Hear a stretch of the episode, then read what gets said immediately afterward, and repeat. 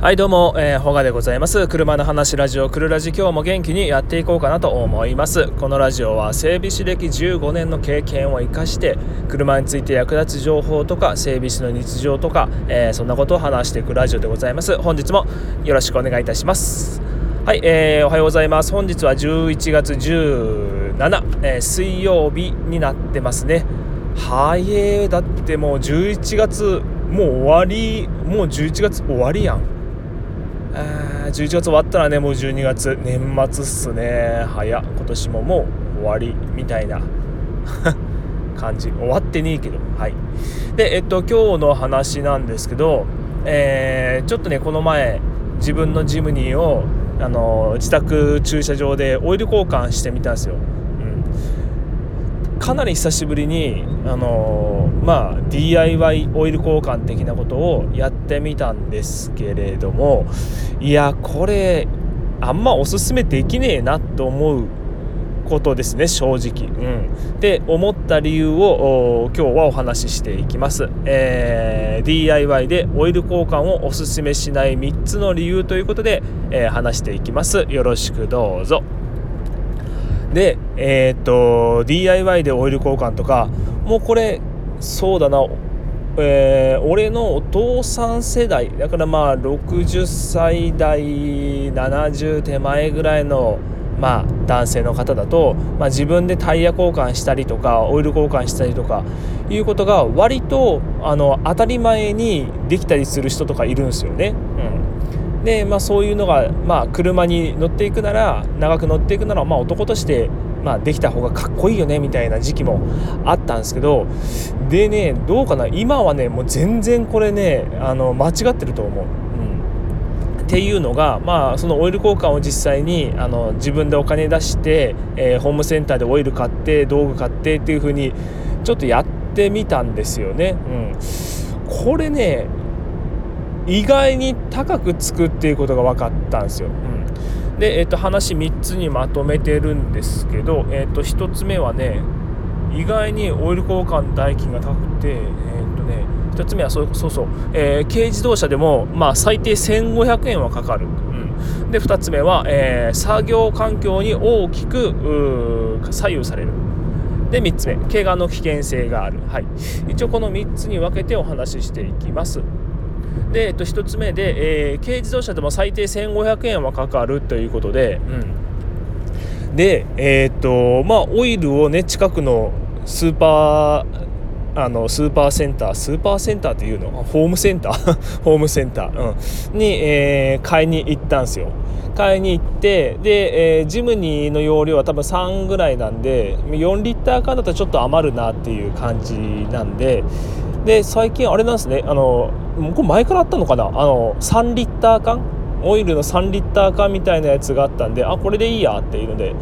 で、えー、まあ、銘柄はね特にこだわりないんだけど、うん、まあじゃあどうせなんで 一番安いやつでやってみようかなっていうことで、えー、3リッター L で、まあ、980円みたいなやつを買ってみました。でそれプラスあとオイルの廃油ボックス。うんオイル捨てる時の廃油ボックスがいるんでそれが500円ぐらいか。だから最低1500円ぐらいは、えー、かかるわけです。もうこれ工具とか別ですよ、うん、さらに邪剣これ邪剣って言った。邪剣言ったっちゃ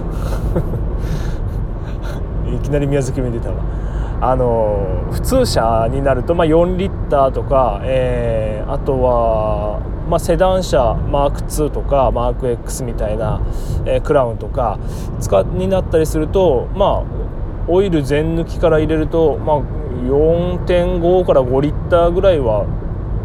使うんでそうなるとオイル代金もっとかさみますね。多分4リッター缶を2つ買わなくちゃいけないんで4リッター缶の安いやつで、まあ、1500円ぐらい。でそれでもう3000円でしょ？でハイユボックス買うでしょ？3000 4000円。もうそれで4000円でしょ？うんなんかコスパ悪いなっていうのが正直なところ。でそれに工具持ってなければ、えー、ドレンを緩める工具とかドレンパッキンとかそういうの買い替えるんで、まあ、それがどうかな。うん、まあ、1000円ぐらい？1000円は1000円じゃちょっと買えねえかな。うん。まあ、1500円とか買っていけばもうそれだけで5000円超えてくる感じですよね。あれ？自分で安くしようと思って DIY してるのに逆になんかオイル交換でも5000円ぐらい使ってって。言っていやめっちゃ高くねえかなって思うんですよ。うん、で、えーと、もうこれってあの最近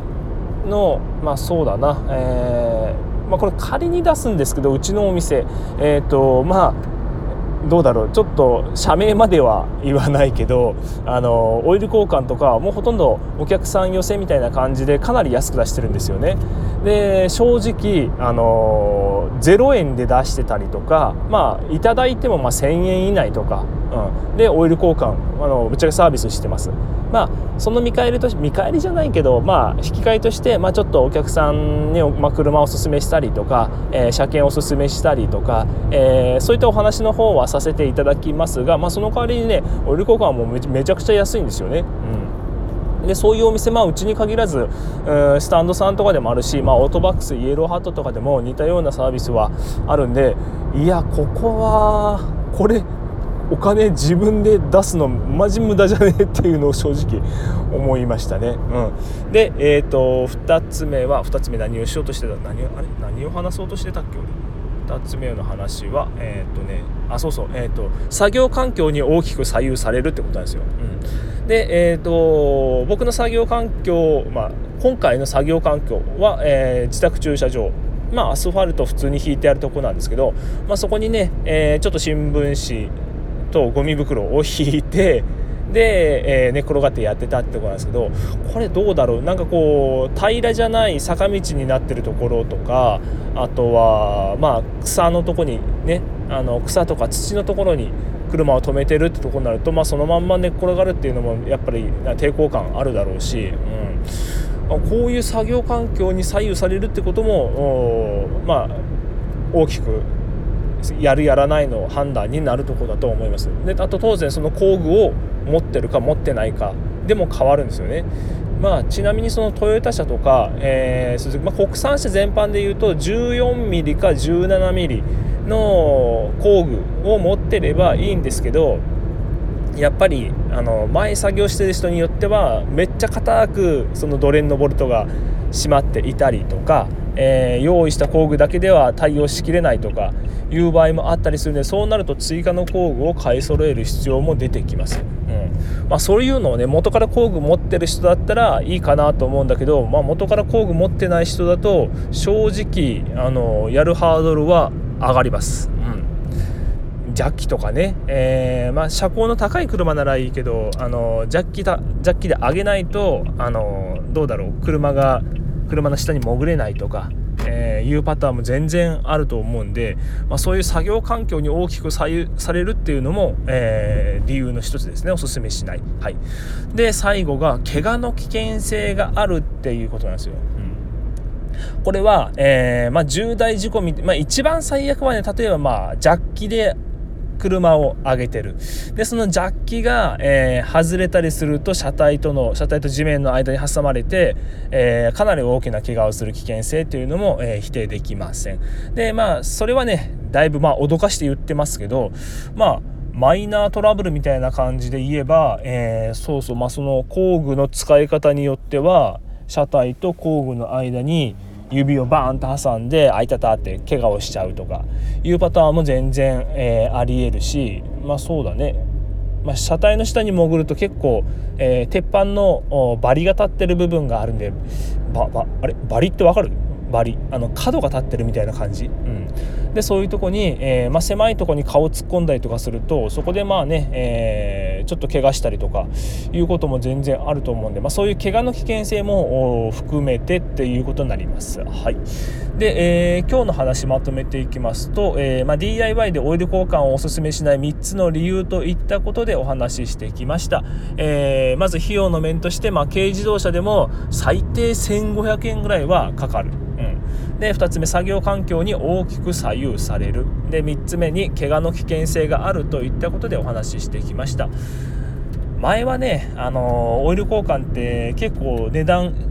高かったと思うんですよ、うん。まあ、スタンドで普通にやって、まあ、1台4000円とかいうのもあったんでまあ節約と自分のまあ楽しみを兼ねて DIY でオイル交換するっていう年代の方は結構どうかな僕,、まあ、僕のお父さん世代、まあ、60歳代とか、えー、70歳手前ぐらいの方で結構いらっしゃったんですけどもうそれもねあの正直やらなくていいです。うんあれだここれ言っちゃうとあのなんでホームセンターとかに オイルが置いてるのっていう話になってくるんだけど